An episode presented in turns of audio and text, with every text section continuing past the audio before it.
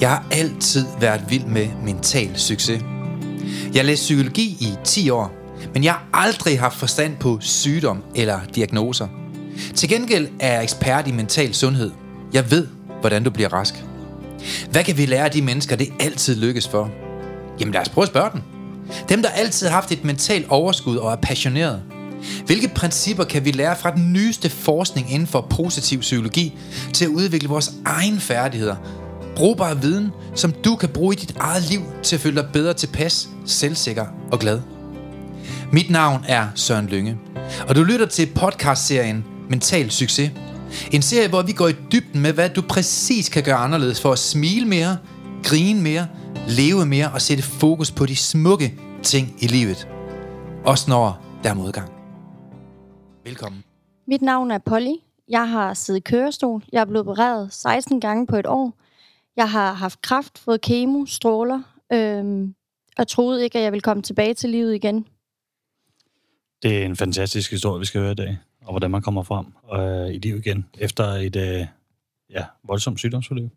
Ja, måske en historie om, hvordan mental sundhed faktisk holdt hende i liv. Ja. Hvor mange andre, de måske døde, og rent faktisk fysisk døde Ja. på hospitalet omkring hende. Så havde hun et mindset, som gjorde, at hun overlevede med positivitet og optimisme. Og det er jo lidt det, det handler om i dag, Per, ja. Tænker jeg. Vi har nemlig Polly i studiet, og vi har Neo. med os. Mm. Og så, ja, sædvanligt, mig og Søren. Ja, to flotte fyre og et par kvinder. Ja. Og to flotte kvinder. Nå ja, okay, du sagde det selv.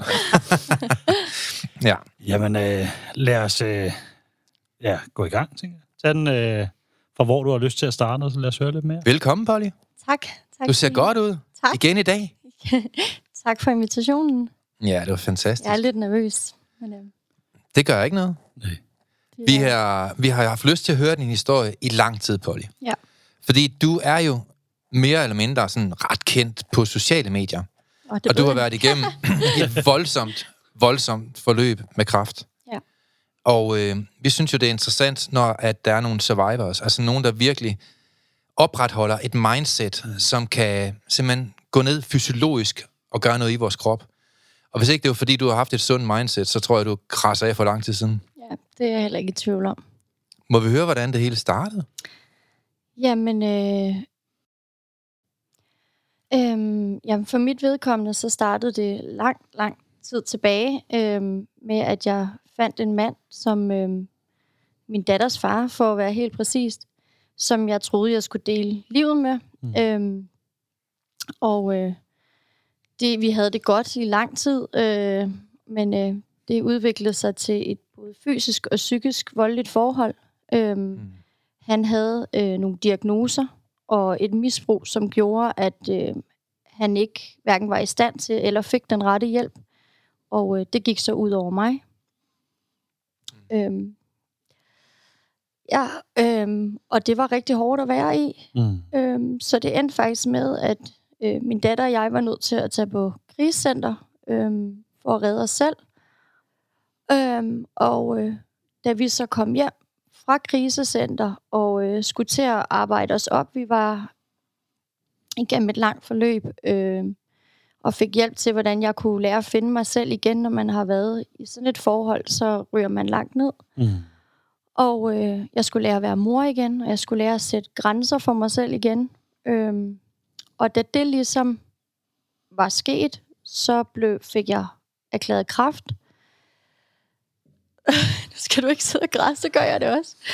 Mm. Øhm, og jeg kan huske, da jeg fik den besked om, at jeg havde kraft, der var jeg sådan lidt, åh ja, øh, hvad gør vi herfra? Mm.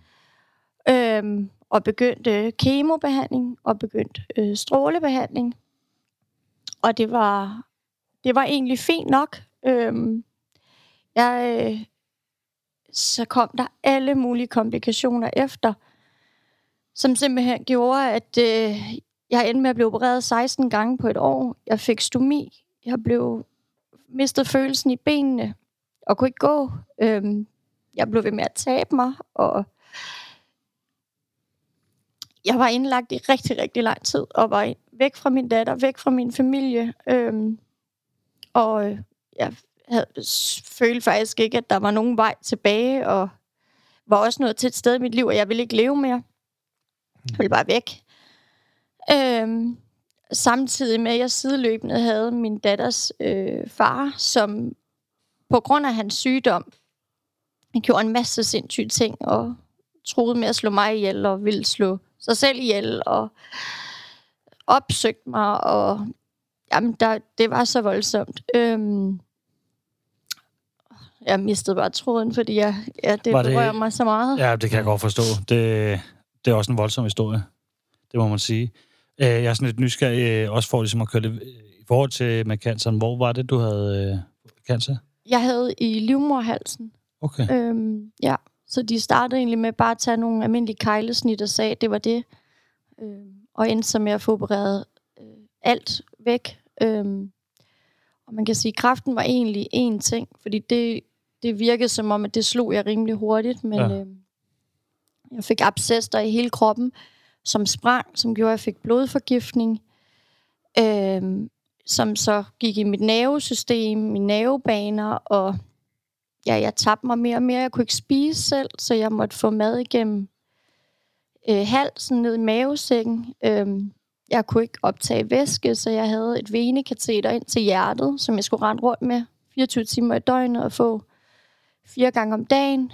Øhm, Du fik stomi. jeg fik stomi. Øhm, jeg endte med at få stomi, fordi jeg fik også tarmslyng, og det hele kom bare oven i en pærevælling, og sygehuset vidste heller ikke rigtigt, hvad de skulle stille op med mig, fordi de havde ikke oplevet det før, at man fik så mange komplikationer oveni. Øhm, ja, Jamen, det er voldsom omgang.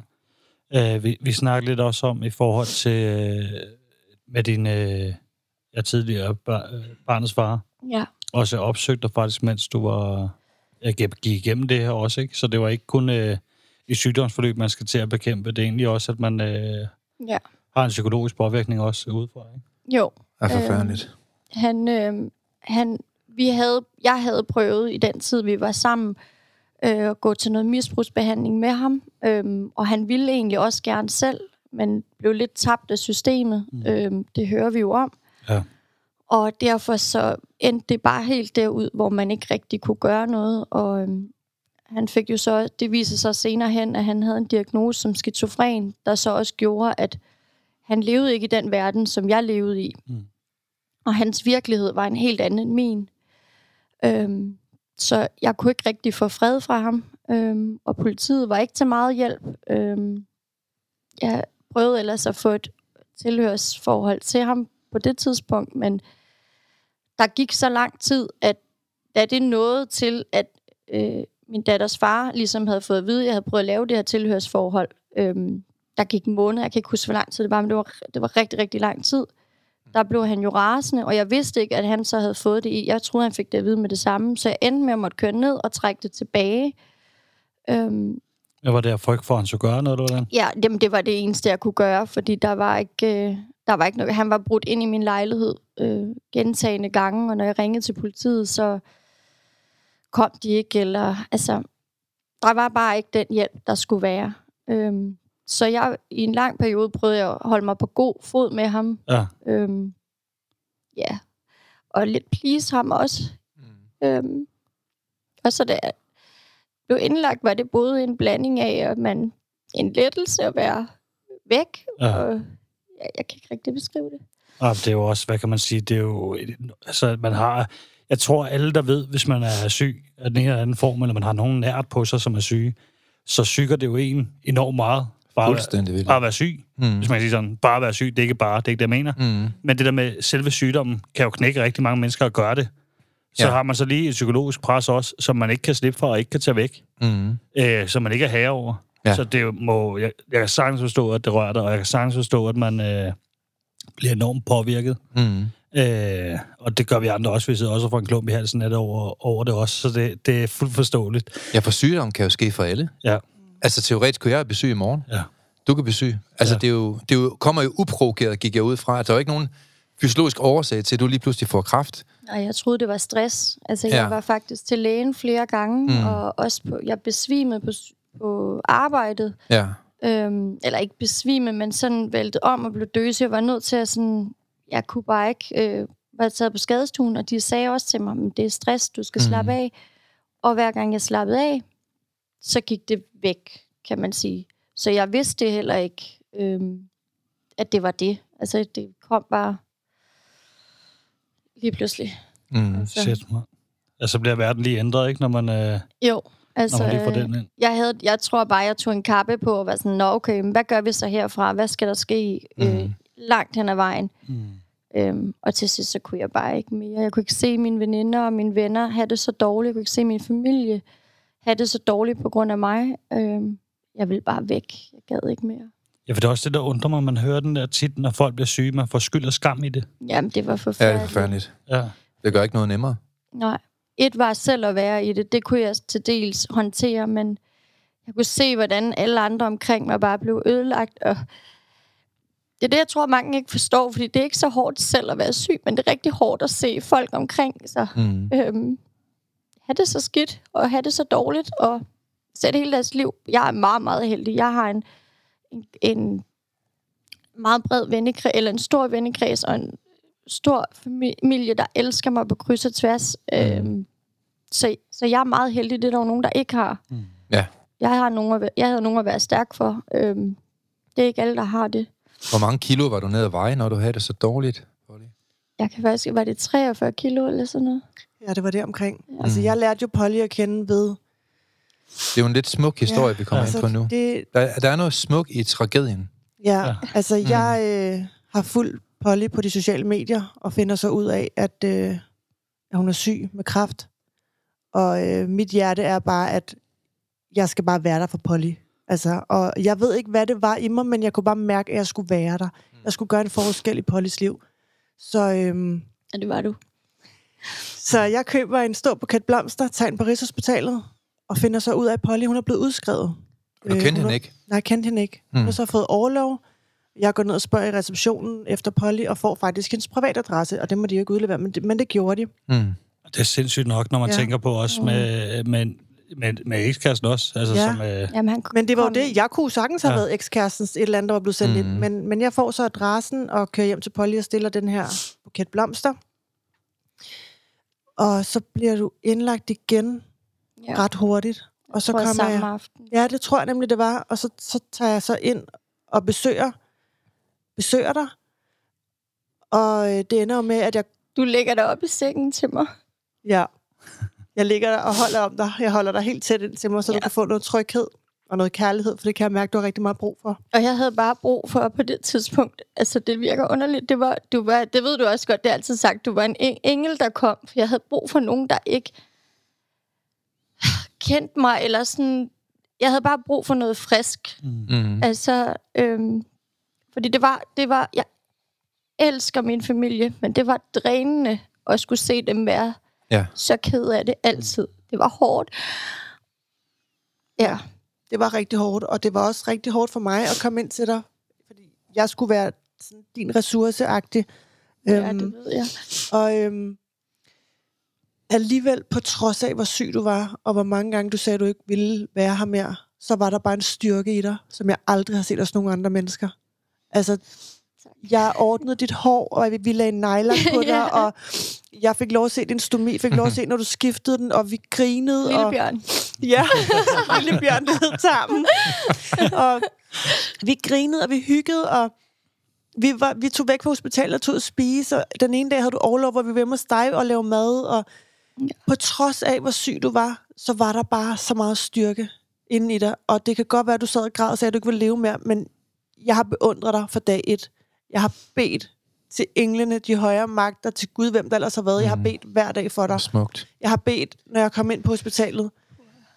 Jeg fik min veninde Solvej ud til dig. Ja, ja. Øhm, hun er behandler, så hun var ude og behandle dig.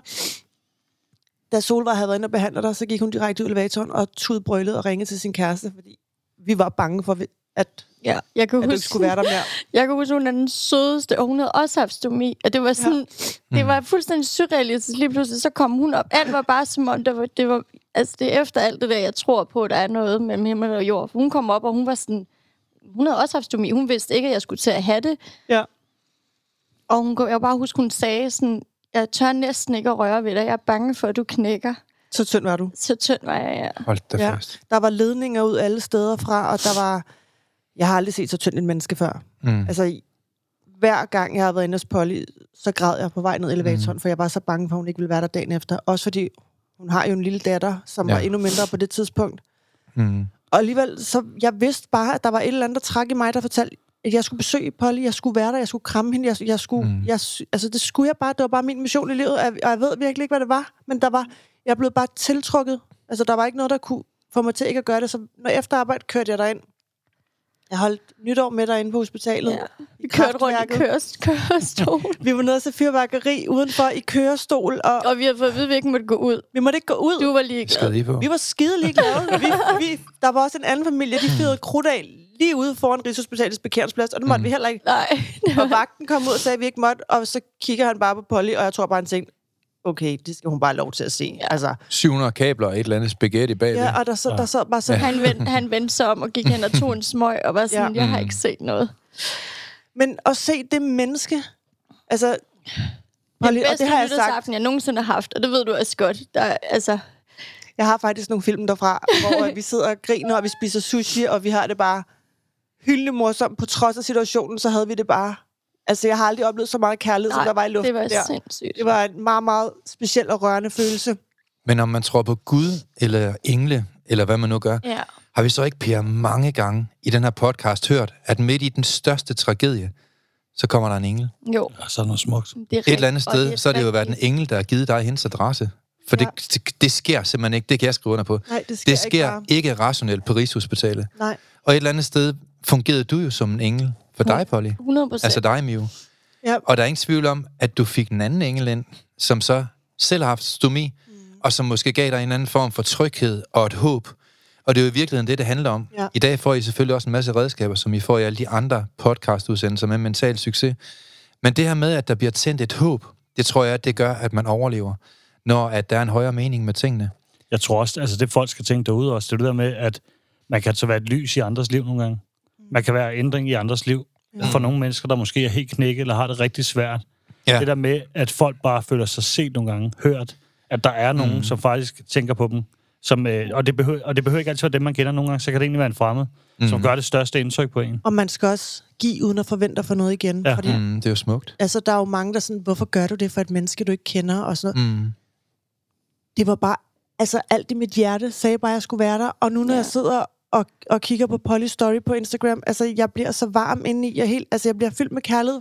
Altså hvordan dit liv er nu i forhold til, hvordan det var. Ja. Du vil altid være noget altså, fuldstændig særligt i mit liv. Fordi Ja, jeg har fået lov at være der. Mm. Jeg havde Ja, du heller ikke været her i dag uden dig. Det er jeg ikke i tvivl om. Jeg, jeg ved, at jeg havde ikke været her. Jeg ikke har, altså, det havde jeg ikke.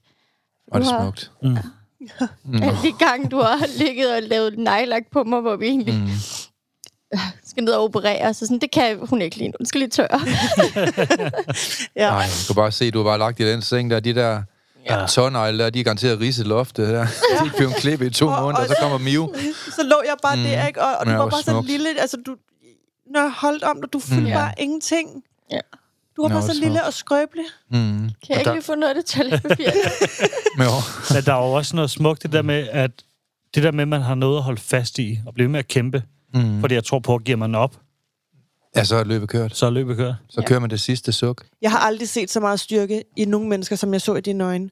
Du sagde, jeg giver op, jeg vil ikke mere, jeg vil ikke leve med, og det sagde du mange gange, og det gjorde, altså mit hjerte, det gjorde så ondt. Det, det, Mm. det, jeg, har, jeg, jeg kan ikke fortælle, hvor, hvor ondt det gjorde at høre på og se på, og alligevel så fandt du bare et eller andet, du fandt bare en styrke frem, Jeg hvor du var, bare kæmpede. jeg var jo ved at springe ud på 8. sal. Øhm, Jeg var kan sagtens huske, du ikke ville mere. Det var Mm. bare en nat, og jeg var... Jeg tror endda, du havde været inde hos mig. Jeg kunne bare ikke mere. Jeg vågnede mig. Jeg kunne bare ikke mere. Jeg havde ondt, Mm. og jeg var... Jeg var gået hen til det der vindue. Mm. Og øhm, heldigvis så kommer der så en sygeplejerske ind, øhm, som får ringet til min mor, som jeg tror klokken er tre om natten, som så Mm. mm. kommer ind til mig. Men der kunne jeg bare mærke, jeg kan ikke mere. Øhm, men jeg, ja... Hvis Hvad ikke, gjorde du ved med at klø på, Polly? Altså, du må have haft nogle tanker, tænker, der har været sunde midt i tragedien og midt i lysten til ikke at leve. jeg tror bare...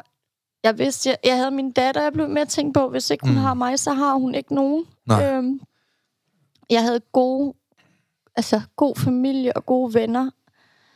Øh, Jeg havde dig, som kom ind. Altså, det kan godt være, det virker fuldstændig åndssvagt, at man sidder og lægger nejlagt på syv, så når man skal ligge derinde i flere mm. måneder, men det var bare sådan, det var. Jeg havde en veninde, der en dag kom ind med... Hun havde seriøst købt alt. Jeg lyver ikke. Flødeboller, pølsehorn, pizzasnegle, juice, soda, alt. Mm. Og kom ind på sygehuset med. Så der var hele tiden den der...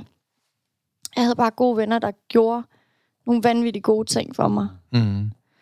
Øhm, og så tror jeg bare, vi var jo et, vi var, der var noget, der hed kraftværk. Der var igen Insta, det, man kan sige meget om de sociale medier, men det er fantastisk. Jeg havde ligget indlagt i, jeg tror, godt og vel fire måneder. Og lige pludselig så kom, står der en pige og banker på nede ved min dør. Og så siger hun, øh, du skal med mig. Og jeg var sådan, hvem er du? Jeg følger dig på Instagram. Du skal med mig, siger hun så. og jeg kan ikke huske, om hun selv var indlagt, eller havde været indlagt. Men hun tog mig med hen i en anden afdeling, og jeg anede ikke, det var der, fordi at jeg var ikke ung ja, mere. Jeg tror, man må maks være 25 for at komme derop. Men der var noget, der hed kraftværket, som man bare kunne gå op og ned til, og man kunne mødes med andre folk, der havde kraft og så videre. Øhm, og så, var jeg, så blev jeg en del af det, og det var så fantastisk at kunne komme derop og være øh, hver dag, og jeg kunne tage det op. Det var også der, vi holdt nytårsaften. Mm. Det var sådan et rum, hvor man bare kunne komme, når det passede en. Øhm, og det der med at komme op og være sammen med andre, der kan sætte sig, uanset hvordan man vender og drejer, så er der aldrig nogen, der kan sætte sig ind i, hvordan man selv har det. Nej, det kan Men godt det, men det er bare, det er klubben, ingen vil være medlem af, men, øh, men alligevel var det bare en helt fantastisk klub, som, ja, jeg vil aldrig være det for uden i hvert fald. Har det gjort nogle gode ting for dig, tænker du sådan, når du ser tilbage? Jamen, det har det. Altså, øh, det der med, jeg ved, det lyder så kliché at sige, at der er nogen, der har det værre end en selv. Mm. Men jeg kom derop, og jeg havde det mindste en datter, der sad unge piger. Blandt andet Nadja, øh, det kan være, at hendes søster hører det her, som vi holdt nytår sammen med, som jo gik hen og døde. Der var ofte nogen, der døde, som enten var yngre eller ældre end mig, og det var jo bare... Man bliver bare stærk, og man glemmer aldrig nogensinde de mennesker. Nej. De havde bare den kærligste familie, der var nytår med dem. Jeg kan bare huske, at hun var bare der, hvor hun heller ikke synes, det var sjovt. Hun blev ved med at ringe den der klokke, fordi hun ville bare have de der drugs for sygehuset. Ja. Når hun ikke måtte drikke. Hun Men- lå også bare ikke, og hun kunne bare ikke noget. kunne ikke noget, og hun endte så med at, at gå bort. Og når sådan noget sker, Mm. så man bliver bare sådan, man bliver bare nødt til at kæmpe. Øhm, ja, jeg følte ikke, da jeg var i det, at jeg kæmpede som Nej. sådan. Jeg kunne huske, du sagde, jeg har i det mindste mit hår. Ja, Fordi at alle de andre havde mistet deres hår, men du Ja. havde det. ja Mm. jeg, Jeg havde har i det mistet mindste mit meget, hår. jeg havde mistet meget lidt. Eller, Ja. jeg, havde, jeg havde mistet det inderste, men man så det jo ikke. Mm. Men det er jo så en anden ting, men nogle gange kunne man få lyst til bare at klippe lortet af, fordi inden jeg blev rigtig, rigtig syg, så kunne folk ikke helt forstå, at man var syg eller havde kræft, fordi Mm. At man ikke så sådan ud. Så mm. i en periode, så havde jeg bare lyst til bare at klippe det af, fordi så kunne man ligesom... Ja, Så kan folk da se, at der er noget galt. Jamen, det er sjovt, Ja. den der, for den har man bare hørt mange gange også, når, man, Ja. ja. når, når ting ikke er synlige. mm, præcis. Ja. Så nogle gange så møder man bare ikke forståelse. Nej. Mm. Og, og det undrer mig meget det også. Hvis folk fortæller dig, at der er noget galt, så bør man måske lytte, i stedet for at stille spørgsmål til det. Ikke? Det er jo netop derfor, jeg blev ved med at få det så dårligt på sygehuset, fordi de lyttede ikke. Jeg blev ved med at sige, at der er noget galt. Så var det med min mave, hvor jeg sagde, der er noget galt, og de var sådan, det er meget normalt. Du har fået stråleskade, og den blev trukket så langt. Det endte faktisk med, at jeg så fik stomi. Og det samme med det der med, at jeg begyndte at få det dårligt, og jeg kunne bare mærke, at der var et eller andet galt, og de sagde, men der er ikke noget, det er meget normalt. Altså sådan hele tiden. Jeg er også blevet så kropsbevidst nu. Jeg har lige fået at vide, som jeg skrev til dig i morges, at øhm, de havde mærket noget i fredags til min kontrol, så jeg skal, endnu, jeg skal kraftscannes igen. Og det er tre år siden, jeg ligesom blev erklæret rask. Men jeg kan mærke, at der ikke er noget. Altså, jeg er så kropsbevidst efterhånden. Jeg tror simpelthen ikke på, at der er noget. Men, Nej. Der er ikke noget. Nej, jeg er ikke noget. noget. Det er bare mm. noget arvæv. Jeg ved det. Men ja. den der følelse af, at man, bliver, man ved bare, når der er noget galt, og når man så ikke bliver lyttet til. Jeg endte jo også med til sidst, bare når jeg blev udskrevet, og var sådan, jeg, jeg vil ikke tilbage. Min far har båret mig op på sygehuset dagen efter juleaften, fordi de udskrev mig, og jeg sagde, der er noget galt. Mm. Mm. Og de var sådan, du skal bare hjem. Og det er den værste juleaften, jeg nogensinde har haft. Min bedste ven havde fået julemanden til at komme. Jeg kunne ikke engang åbne, jeg kunne ikke engang åbne gavepapiret med min egen datter. Jeg havde det så dårligt. Og min far, han må bære mig, nærmest bære mig op på sygehuset dagen efter. Så jeg følte bare langt hen ad vejen, hvor jeg sådan, der er alligevel ikke nogen, der lytter til mig, når jeg siger, at jeg har det skidt. Og hver gang undskyld, de har beklaget, og min, altså, de kunne godt se, at de skulle have flyttet, men det var ligesom om, det først var for sent, at man tog det seriøst. Mm. En af årsagen til, at vi vælger at lave den her podcast, det er jo rent faktisk også, at der er 374.000 danskere, der lige nu lever med kræft. Mm. Ja, det er frygteligt. 374.000. Og det er jo sindssygt mange, og det gør faktisk, at vi alle sammen kender en, der har kræft. Ja. Vi alle sammen kan være en engel for en anden, som du var for Polymiu. Og der er ingen tvivl om det her med at modtage. Det har ikke den samme værdi for en, som det at give. Ja. Jeg kan huske, da jeg var ude på at holde øh, foredrag på en efterskole, hvor jeg til den ene efterskole gav alle sammen 100 kroner, så at de skulle bruge den. Og så skulle de fortælle mig, hvordan det ville være. Og så var jeg ude på en anden efterskole, som lå 10 km derfra, og der skulle de alle sammen have en 100 kroner også, men dem må de ikke bruge på sig selv, de skulle bruge den på en anden. Og så skulle jeg så prøve at spørge efterfølgende, hvordan det har været. Og dem, der fik en 100 kroner og brugte den på sig selv, de var helt ærlige overfor mig, det betød ikke en skid, det de fået 400 gange før i deres liv. Så det er ikke nogen sådan synlig effekt psykisk på den. Og de var pænt ligeglade, fordi de har prøvet 100 gange. Men det var overraskende og overvældende, den anden efterskole, som så skulle give 100 kroner til en anden, eller købe en ting, som havde en værdi af 100 kroner, som de fik af mig, og så mærke, hvad effekt det havde i dem. Hvor lidt en lille gave til 100 kroner kunne glæde et andet menneske. Mm. Og det vi fik ud af det, det var, at vi fik lov til at interviewe nogle forskellige elever. Og i den ene side, der kunne man se, hvor pænt ligeglade med folk, de var til at modtage en gave. Men den anden vej, når du skulle give en gave, og så se overraskelsen i et andet menneske, fordi du har gjort noget smukt for et andet menneske, det gav dem en værdi på over 400 procent. Altså, de bliver fire gange mere positiv og glade for at give, end på at modtage. Og det er også bare en lektie til dem af jer, der er derude.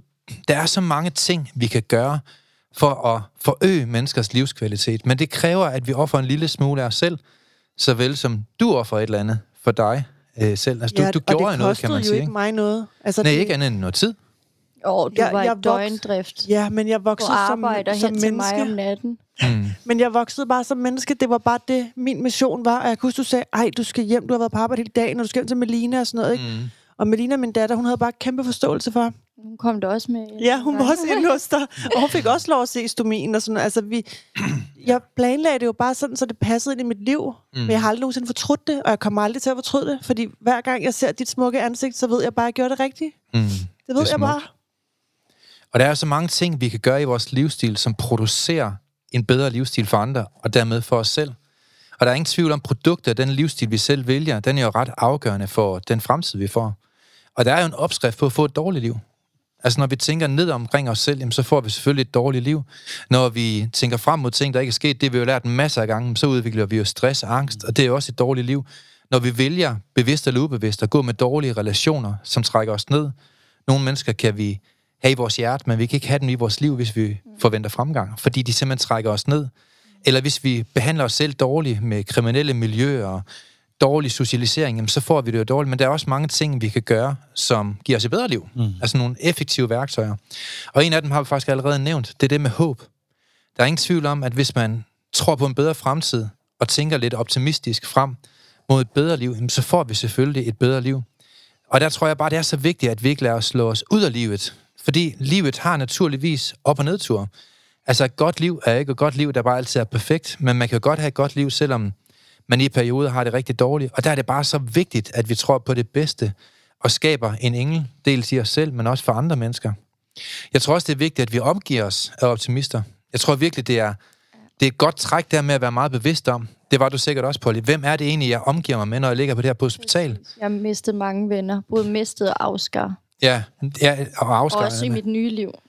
Altså, Jamen, jeg tror, jeg tror, man bliver mere bevidst om det. Gør man ikke det? Jo, 100 procent. Hvem bygger mig op? Jeg Ja. tror ikke på, at man har nogle neutrale venner i sit liv. Jeg tror på, enten så har man nogen, der trækker dig ned, eller så har man nogen, der trækker dig op. Og der er ingen tvivl om det her med at være meget bevidst om, hvem er det, jeg vælger ind i mit liv. Der er mange, der elsker at give andre mennesker skylden. Jamen, det er på grund af min bror, det er på grund af min søster, det er på grund af mine venner. Ja, men hvem valgte dem ind i sit liv? Det gjorde du selv. Ja. Du har frivilligt selv valgt at gå sammen med de her fjolser. Og et eller andet sted, så er det enormt vigtigt at være meget bevidst om, hvem tillader jeg at komme ind og forurene mit indre tempel? Fordi hvis man får helt lort i hovedet fra morgen til aften, eller går med mennesker, der trækker en ned, eller svigter en, jamen, så har det jo en kæmpe påvirkning på, hvordan man lever sit liv. Og hvad outputtet er af vores livsstil mange gange, ikke? Men der er jo også nogle gange mennesker, der er sådan, så vil de kun være der i gode tider. Ja. Så vil de ikke være der, når livet går ondt, eller når Ja. det er rigtig svært. Præcis. Og dem havde du mm. Også havde nogle mange af, ja, desværre. Som bare viste sig at bare svigter på det groveste, der du havde allermest brug for dem. Så Ja. viste det sig bare, at, at de var der ikke. De ville kun være der, når det hele var sjovt og festligt. Ja, Mm. præcis. Jeg havde nogle enkelte, som... Det er fair nok, at man siger, de kunne ikke være i det. Altså, det, det var, for hårdt. Ja. Det var for hårdt Mm. at være i, og det har jeg fuld forståelse for. Og så var der bare en masse, som var sådan...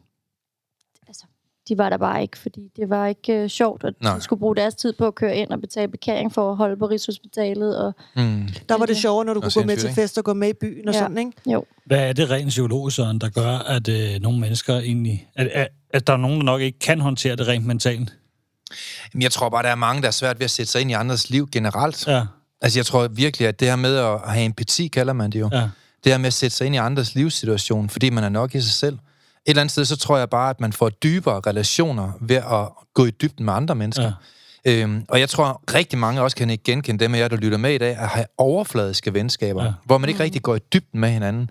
Og en af de ting, der gør, at man kommer i dybden med hinanden, det har vi jo fået et godt eksempel på i den her podcast. Det er jo, når sådan en som Miu vælger at lægge sig flatline ned og gøre en dyb forskel, mm. og være en tjener for en anden. Det er jo super, super smukt. Det er det. Når vi snakker om engle, så var Jesus måske det bedste eksempel på ja. det, som vaskede alle hans disciplenes fødder. Øh, han var jo betragtet som en stor leder, men alligevel så var han jo en tjener for folket. Et eller andet sted var han jo en, der gjorde noget smuk for andre. Mm. Og et kæmpe stor rollemodel. Fuldstændig som du også var her, kan man sige. Og det er jo det, der skaber dybe relationer, som i virkeligheden holder os i live og giver os optimisme og gør, at, at vi finder livsgnisten frem, når vi ser nogle mennesker agere som en engel. Og det tror jeg faktisk, vi alle sammen har evnen til at kunne gøre. Jeg tror, jeg har sagt det før, men, men jeg, jeg er jo rationelt, forsøger jeg jo at være en engel for andre, ved simpelthen over min PBS-aftale hver måned at give 10% af alt, hvad jeg tjener til andre. Dels øh, ryger nogle af mine penge til Afrika, der kan jeg godt lide at hjælpe børn, og dels ryger nogle af mine penge ind til human trafficking, for at være en engel for andre. Mm. Ikke noget, som jeg skal til at beslutte, men noget, som jeg simpelthen tager en beslutning om på den lange bane, og som jeg har gjort, øh, siden jeg var 21 år gammel, har jeg givet 10% væk af, hvad jeg tjener. Og hvis vi alle sammen prøvet at være en engel for andre, I kender også godt øh, mange af dem af jer, der lytter, øh, dengang jeg valgte at holde jul for fattige og ensomme, hvor jeg fra den ene dag til den anden lavede en, en invitation via mit Facebook. Øh, hey, hvis du ikke har nogen venner, hvis du er ensom, og ikke har nogen at holde juleaften sammen med, så vil jeg gerne invitere dig ud til mig. Og jeg troede, at min mor, hun ringede jo. Hun har altid haft store forventninger til mig. Og sådan noget. Men hun ringede og sagde, er du sindssyg, de stjæler hele dit hjem. Hvor mange tror du, der kommer? Og jeg troede, der kom syv. Men, men det stak jo fuldstændig af, at vi fik 1,3 millioner likes på det her opslag.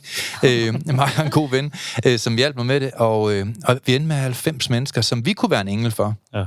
Og jeg tror bare, det her med at, at være mere opmærksom på, hvad kan jeg gøre for andre, frem for alt til at fokusere på, hvad kan jeg gøre for mig selv. Mm. Det, du gør for dig selv, vil aldrig please dig lige så meget på den lange bane, som det, du vælger at ofre for andre mennesker. Det er så smukt, når vi vælger at gøre noget for andre. Men det er jo også det der, man kan se det, det er jo helt nede i det små. Altså, mm-hmm. jeg kan Mhm. huske dengang også, øh, nu ved jeg ikke, om jeg har nævnt det her før, men øh, der stod to drenge og solgte kastanjer ude ved en brus, Mm. mm. ude af det var bord. Øh, og jeg kommer gående hen, og så er der en mand, der kommenterer på det inden mig, som Mm. mm. han kommenterer det ikke særlig pænt. Nej. Og det bliver sådan lidt trigger, jeg tænker, der, der står to drenge og prøver at gøre noget for at tjene til fredagslæg. Mm. Så, og de har kastanjer. Så siger mm. Han, så kan jeg lave kastanjer med ugerne. Så giver han en, to, ty- en 20'er til dem hver Mm. over i bilen der, og øh, lægger 20'eren til dem for kastanjen der, øh, og fik øh, 10 kastanjer, tror jeg. Mm. Øh, jamen, du skal have mange mere, siger de så. Så siger, nej, det er fint det der, så kan jeg sælge nogle flere jo. Men glæden der, der jeg går væk, der jeg kan høre, de står og siger, de er jo helt op og køre over det. Det er jo en helt 20, vi har fået, mand. øh, og glæden det er også, men Ja. glæden det gav mig, der satte mig ind i Mm. bilen. Ja. Og det er sådan en lille ting. Og grunden til, at jeg siger den er, det er, fordi alle kan gøre en Mm. mm. lille forskel med, hvad hedder det... Alle kan gøre en lille forskel. Det behøver ikke altid, at man laver den der kæmpe forskel. Man Nej. prøver at starte med at bare lave den lille ændring. Mm. Prøv at gøre en lille ting anderledes over for andre mennesker, når du egentlig agerer med dem. Det er også, står der en hjemløs, så giver man kakao, når du kommer ud. Et eller andet. Altså, det kan Mm. godt være, at man tænker, ja, det er bare det. Nej, fordi det der med, nogle gange mennesker føler sig set. Mm. Nogle gange ja. er det der med, at man gør en lille ting for andre mennesker. Det giver enormt meget til en selv, men det er også det, man spreder videre. Det er så smukt. Ja. Og jeg tror, der er mange flere, der har lyst til det, men bare aldrig får det gjort. Ja. Ja. Altså, jeg har jo altid fra jeg var helt lille, haft lyst til at hjælpe andre mennesker og være en forskel i andre menneskers liv. Mm. Men jeg er tit blevet kigget ned på, fordi jeg har gjort det. Så har jeg stoppet op og snakket med en hjemløs. Øh, Så har jeg givet en et kram, som har måske haft brug for det nede i, Mm. i den lokale superbrus eller et eller andet. Og folk har kigget sådan lidt underligt på mig og sagt, hvorfor gør du så meget for andre? Men det er bare sådan, Mm. det ligger bare naturligt. Det, altså, det er det, smukt. det ligger naturligt til mig at hjælpe andre mennesker at gøre en forskel. Og så er jeg sgu egentlig sådan lidt ligeglad med, om, om jeg bliver kigget skævt på, eller bliver grint af i krone, fordi jeg vokser som menneske og mit hjerte bliver endnu større af altså at hjælpe andre. Mm. Men det er igen gøre det der med at kigge ned på andre, ikke? Jeg kigger ikke ned på nogen, jeg hjælper dem Nå. altid op. Lige præcis. Og det er lige præcis det, folk skal huske. Have mere fokus på at kigge på andre, se dem som mennesker, i stedet for at kigge ned på andre. Det, Mm. Jeg kan huske der, hvor at, uh, Polly hun var syg, hvor der var nogen, der sagde til mig, at hun har sikkert ikke engang kraft, det er sikkert bare nogen, siger for at få Nej, opmærksomhed. den har jeg hørt så Kan mange du huske gange. Jeg har hørt det så Ah, mange ulækkert. gange. Vi sad Ja, det er også sygt. på, på Mm. mm. Rigshospitalet. Stadig den dag i dag. Ej, hvor sindssygt. Ja. Det var så ubehageligt. Du valgte faktisk nogen fra der. Mm. Øhm, Ja. Mm. Det var så ubehageligt. Vi sad og græd sammen og tænkte, "Hvad- hvorfor er der nogle mennesker, der er så modbydelige? Hun, mm. uh, altså, jeg var sikker på, 7. i 13 ikke er sket, altså, at, at jeg var sikker på, at du ikke ville overleve det, fordi at du var så syg i den periode, og så alligevel kom der et håb tilbage. Men det var der, hvor at nærmest håbet var ved at forsvinde, og folk sagde, hun er ikke syg, hun har ikke engang mistet sit hår, hvordan skal hun så have kræft? Mm. Mm. Vi var, altså, vi var chokeret. Men vi havde, mine forældre var blevet kaldt op to gange for at sige farvel til mig. Ja, Hold da Og fast. jeg sk- måtte skrive børnetestamente. og Det kan jeg huske, du gjorde. Ja. det kan jeg huske. Så det var, det var meget, meget... Øh, Men der var bare nogen, der bare, altså sådan nogle mennesker, der selv havde behov for at, at øhm, få opmærksomhed selv. Lige Mm. være i, i lyset og så sige, "Mm, hun er jo ikke syg, hun fejler ikke noget.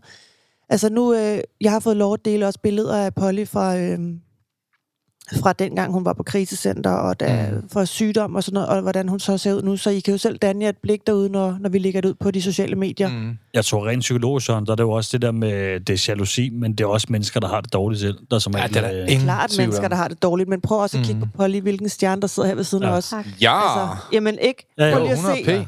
Altså, Mm. du er så smuk, du er så godt et Mhm. mm. væsen, du har, du har sådan en god udstråling. Du, altså, jeg beundrer dig af hele mit hjerte. Ja, Det er gør, du er en god mor, du er en god kæreste, du er en Mm. god veninde for alle dine venner. Du, du er bare noget særligt. Og det er jo klart, der sidder rigtig mange Mm. piger, der har det rigtig dårligt med selv, som så bliver jaloux på sådan som dig, fordi du stråler. Uanset hvad du har været igennem, så har du bare rejst dig, og du står bare endnu stærkere, nu end du nogensinde har gjort. Mm. Og så kan det godt være, at livet går en gang imellem. Det ved jeg, det gør. Ja. Det ved jeg, altså selvfølgelig gør det det. Men prøv lige, altså, når du kigger dig selv i spejlet om morgenen, så skal du bare rose dig Det- selv og sige, hvor awesome du er, fordi du er en stjerne, Polly, det er du virkelig. det er blevet nemmere, ligesom du siger, Søren, det der med, jeg har skåret nogen, jeg har haft, altså for ikke så lang tid siden, Mm. en veninde, som har været i mit liv i 14 år, hvor jeg simpelthen bare har været nødt til at... Der var ikke plads til os begge to. Altså, der var ikke plads til mig, og øhm, jeg, i sidste ende bliver jeg nødt til at vælge mig selv. Øhm, Det kan jeg godt og jeg, der er mange, jeg har skåret fra igennem tiden, øhm, hvor det har gjort sindssygt ondt at skære dem fra. Men det har gjort mere ondt at være i. Øh, fordi det, man har ikke rigtig følt, at man kunne trække vejret. Øhm, og jeg har aldrig nogensinde blomstret så meget, som jeg har gjort, efter jeg har taget nogle rigtig, rigtig hårde valg.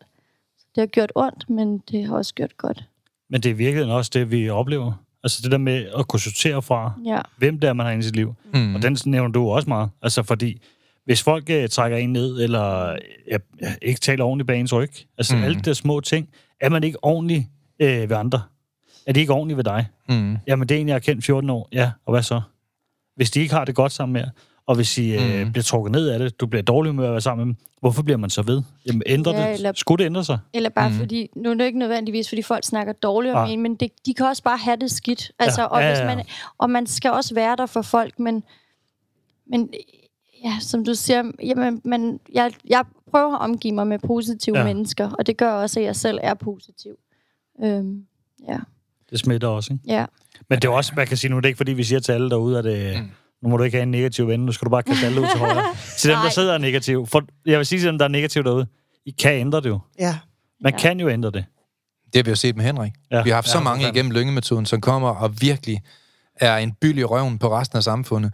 Og så alligevel så kommer de ind og får et helt nyt mindset og lærer at tænke anderledes og handle anderledes og få et nyt liv. Og det kan jo lade sig gøre for alle mennesker. Men mange gange, når man har det dårligt, så er der jo en årsag. Man Ja. har det ikke dårligt sådan for hyggens skyld. præcis. Mange af de mennesker, der har det dårligt, de er jo skuffet over ting, der er sket i deres liv, og de fokuserer alt for meget på fortiden, og de lader sig sove og genleve smerterne igen og igen og igen og igen. Og mange, de lever jo ikke op til at, at få et godt liv, fordi de ikke rigtig vil videre i deres liv. Mm. De ligger bare og kører rundt i den samme hvordan. rundkørsel. Ja. Ikke, eller ikke ved, Ja, de har måske ikke færdigheden til det. Nej. De har aldrig lært det.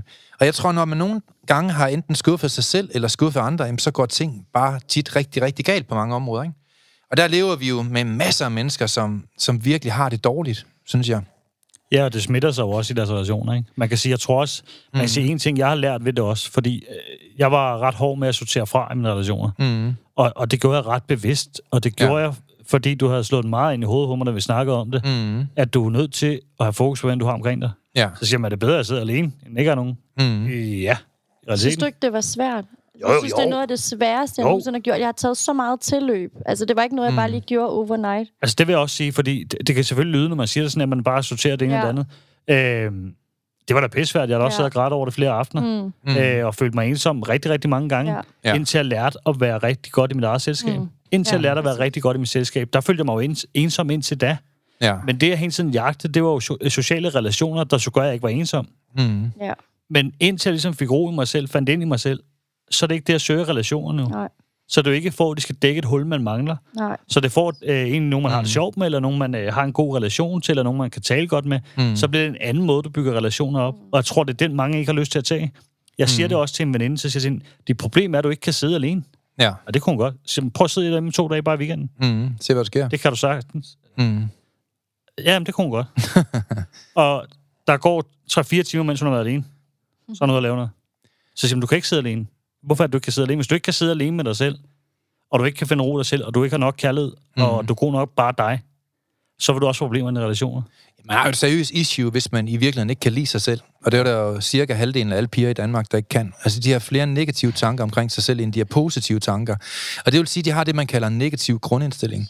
Og hvis man har en negativ grundindstilling, så har det bare store fatale konsekvenser. Ja. Fordi man jo aldrig nogensinde finde den bedste kæreste. For det tror man ikke selv på, man kan finde. Så får man så den næstbedste kæreste. Man vil heller aldrig nogensinde få det bedste arbejde, hvis man ikke tror på sig selv. Fordi man tror jo ikke selv på, at man kan finde det bedste arbejde. Jamen, så finder man så det næstbedste arbejde. Og der er ingen tvivl om, hvis man gerne vil have et bedre liv, så er der ingen tvivl om, at det kan man få, hvis man vil. Men det kræver bare, at man virkelig gør noget ved det. Ja, for det kommer jo ikke af sig selv. Altså, det, det er jo hårdt arbejde. Det er jo også, jeg tror også, mange misforstår det der. Det er jo ikke noget, der bare bliver løst for dig. Du skal jo lave noget mentalt arbejde, du skal udvikle Ja. dig selv, og du skal gøre nogle ting, hvor du skal sørge for at gode mennesker omkring dig. Ja. Og ja, det er hårdt. Og Ja. mental udvikling og generel mm. udvikling er hårdt nogle gange. Og man kommer til at græde, man kommer til at blive sur, man kommer til at mærke alle de her ting. Mm. Men man lærer også at håndtere liv på en anden måde bagefter. Mm. Men altså, der er også flere forskellige former for sygdom. For den sygdom, ja. du har været igennem, Polly, den har jo været uforskyldt. Ja. Ja. Men der er jo også nogen, der oplever sygdom, som er selvforskyldt. Mm. Altså, hvordan opstår sygdom, lidelse og elendighed, når det er selvforskyldt? Mm. Jamen, det gør det jo tit ved, at man oplever problemer med sig selv. Man har ikke de nødvendige færdigheder til at få et godt liv. Og det vil sige, at man måske tit skuffer sig selv, fordi man ikke har selvdisciplin måske. Man lader være med at tilgive. Det har store konsekvenser, hvis man ikke har evnen til at kunne tilgive.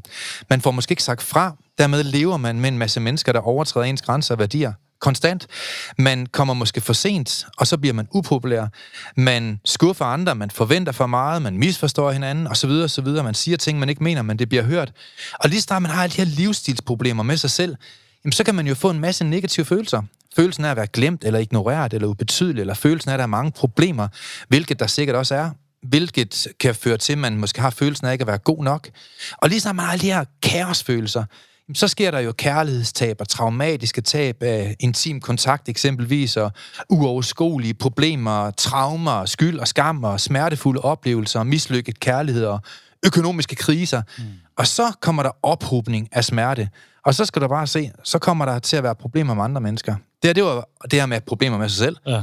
Men nu kommer der så problemer med andre mennesker, fordi man bruger alle ens mentale ressourcer på at køre rundt i en rundkørsel af selvmedlidenhed og alt muligt andet. Man har ikke færdigheden til at ændre på det.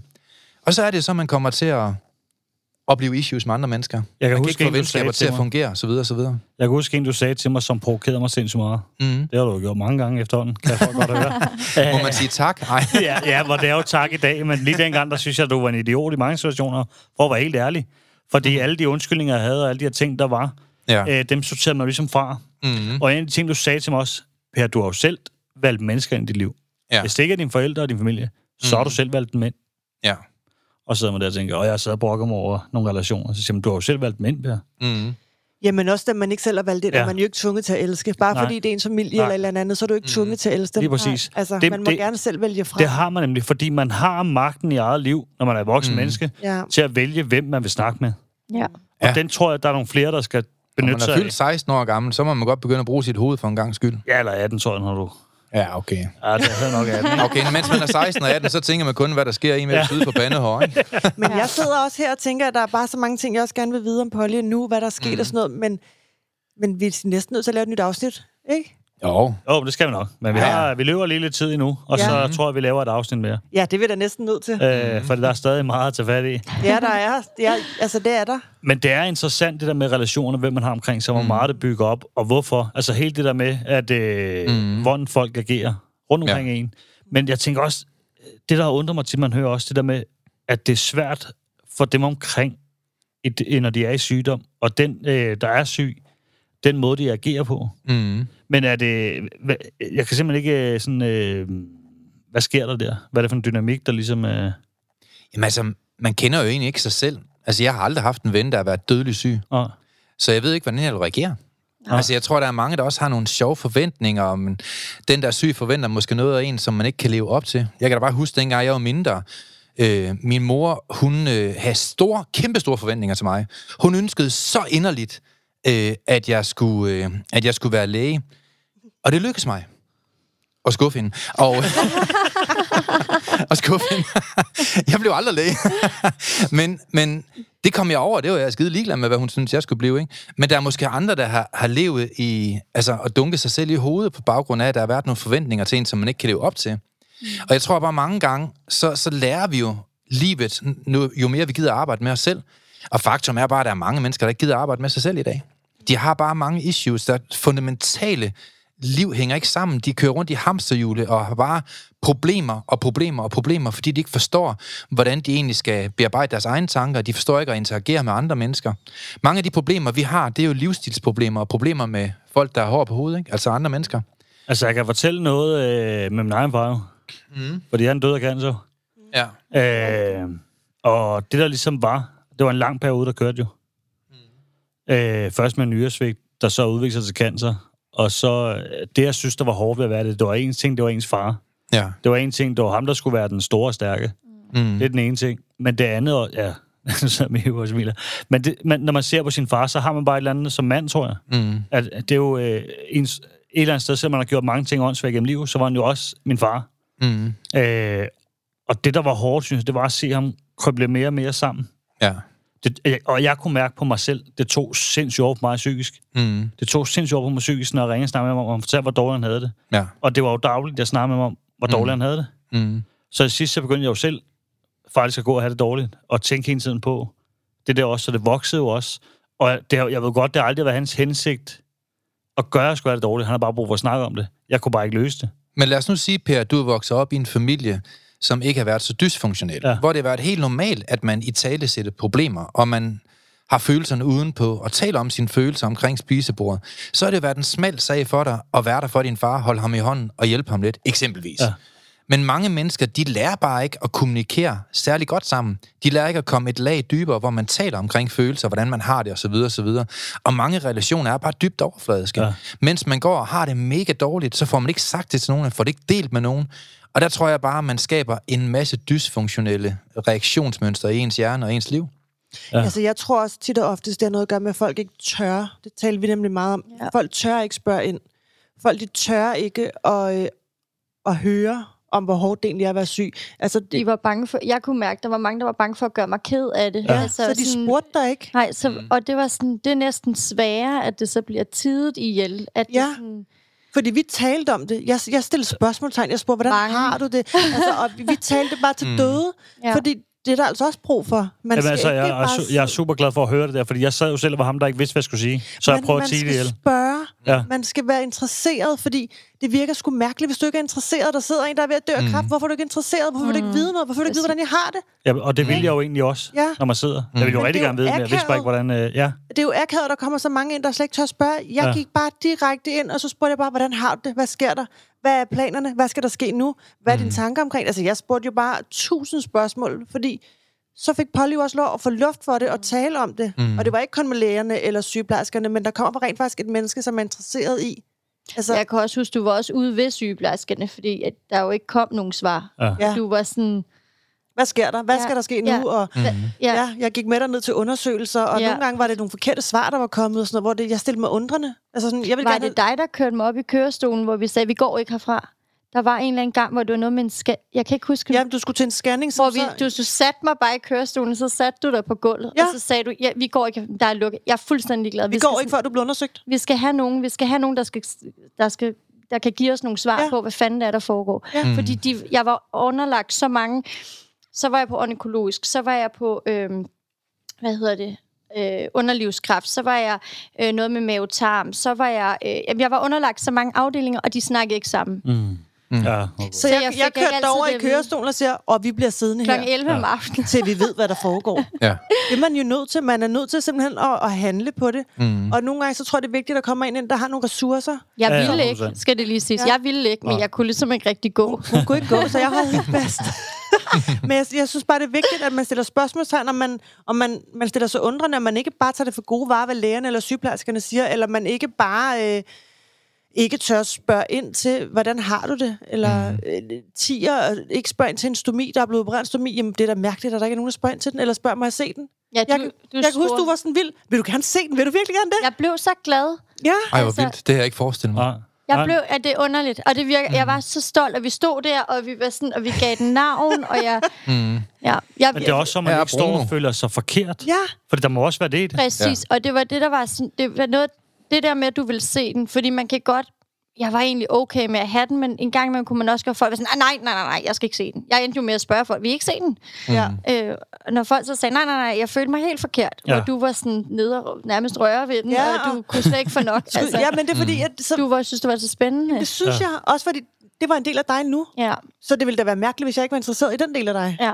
For det var jo helt dig, jeg ville. Det var jo ikke bare øh, halvdelen. Så, men der er alt for tit og ofte, så folk ikke tør spørge, og ikke tør være en del af det. Vil du Ja. være, være nysgerrig, være åben?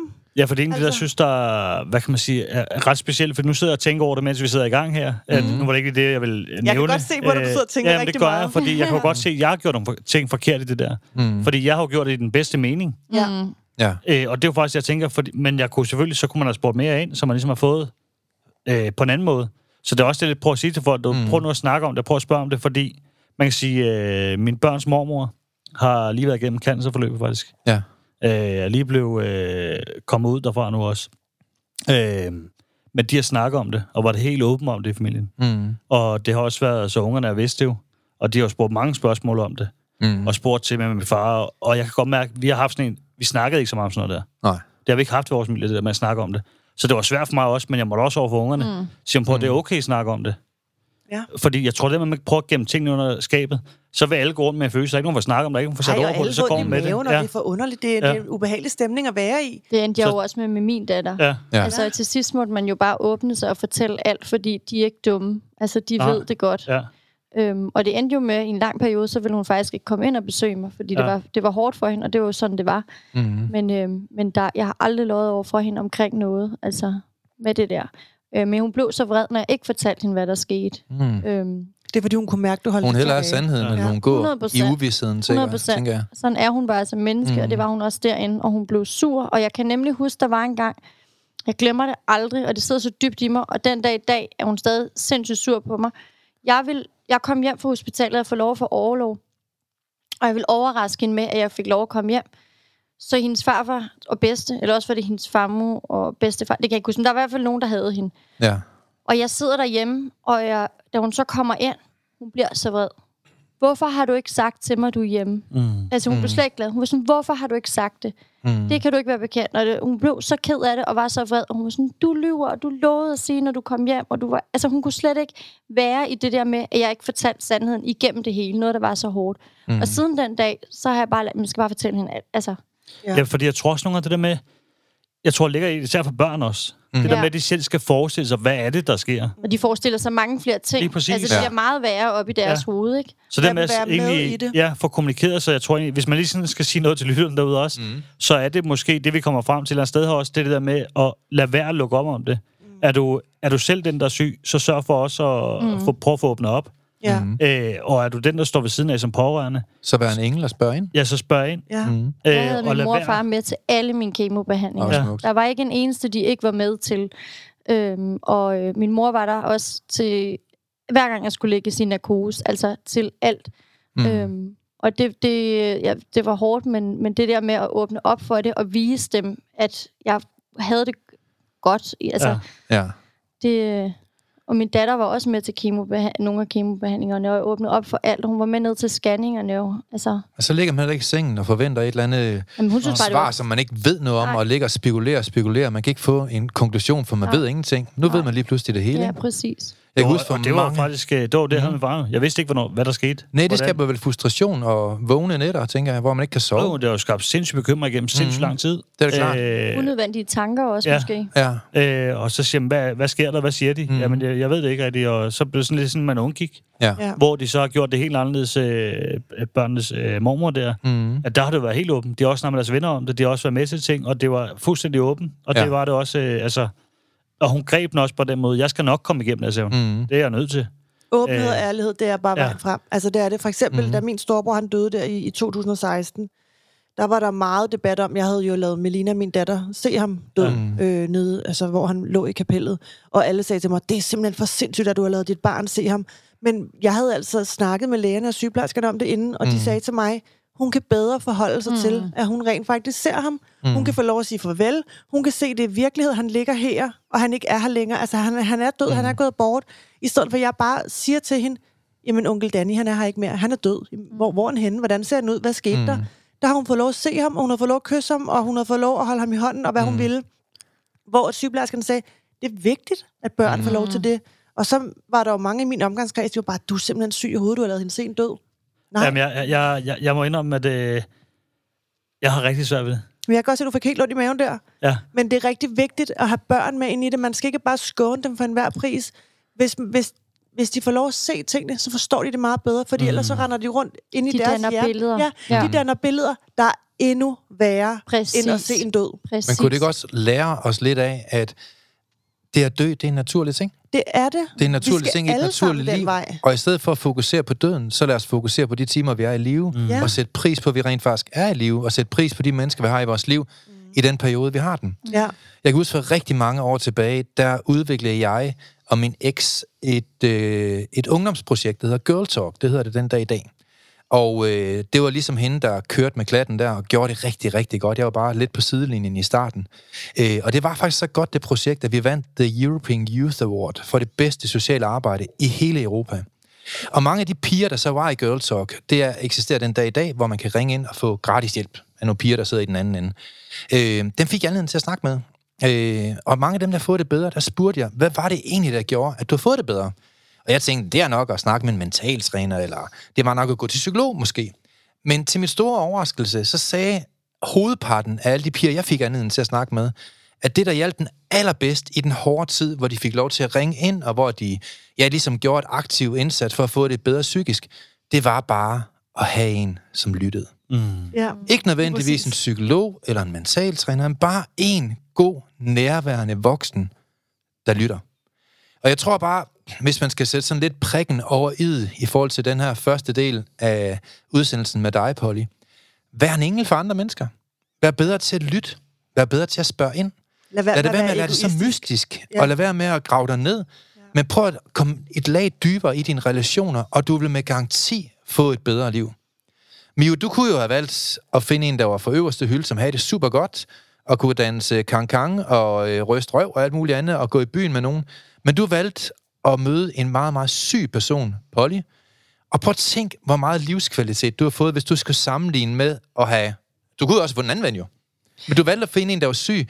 Ja. Men hvor meget har det ikke givet dig? Altså, man kan jo se, hvordan du stråler, og hvordan stolt du er, og hvordan du har været med til at gøre en forskel, og hvordan du har udfyldt et behov, et gudsgivende behov, og du har ageret som en engel for et andet menneske.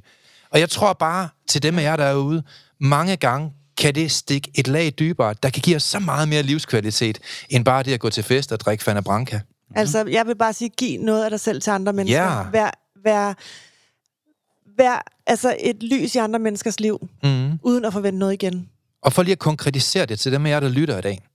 Kunne I ikke gøre mig den tjeneste, Og prøv at tænke over, hvem har du i dit netværk, som du kunne være en engel for? Ja. Hvem har du? Prøv at tænke dig om, at men du kender, kender måske 10-20 personer. Prøv at tænke over, om der er nogen, der egentlig har det godt. Har du nogensinde spurgt ind til, hvordan de har det? Har du spurgt ind til, hvorfor de har det, som de har det? Prøv i den her uge at give dig selv et løfte, og det er at være en engel for en anden. For jeg kan i hvert fald se på en person, og to lige pt., at det har gjort noget rigtig godt for dem. Og jeg tror, det samme det kan ske for dig, der lytter derude. Det skal vi snakke mere om i del 2. jo. Mm? Ja. Jamen, vi øh, følger op, og så øh, sørg for at lytte med. Vi glæder os til del 2. Vi er glade for, at du har lyttet med på podcastserien Mental Succes. Hvis ugens emne har givet dig værdi, så er du meget velkommen til at dele det på sociale medier. Og hvis du har lyst, så har du mulighed for at møde os hver måned, når vi turnerer Danmark rundt med åbne foredrag og giver mentale værktøjer væk. Vi glæder os til at se dig på mentalsucces.com. Vi ses i næste uge.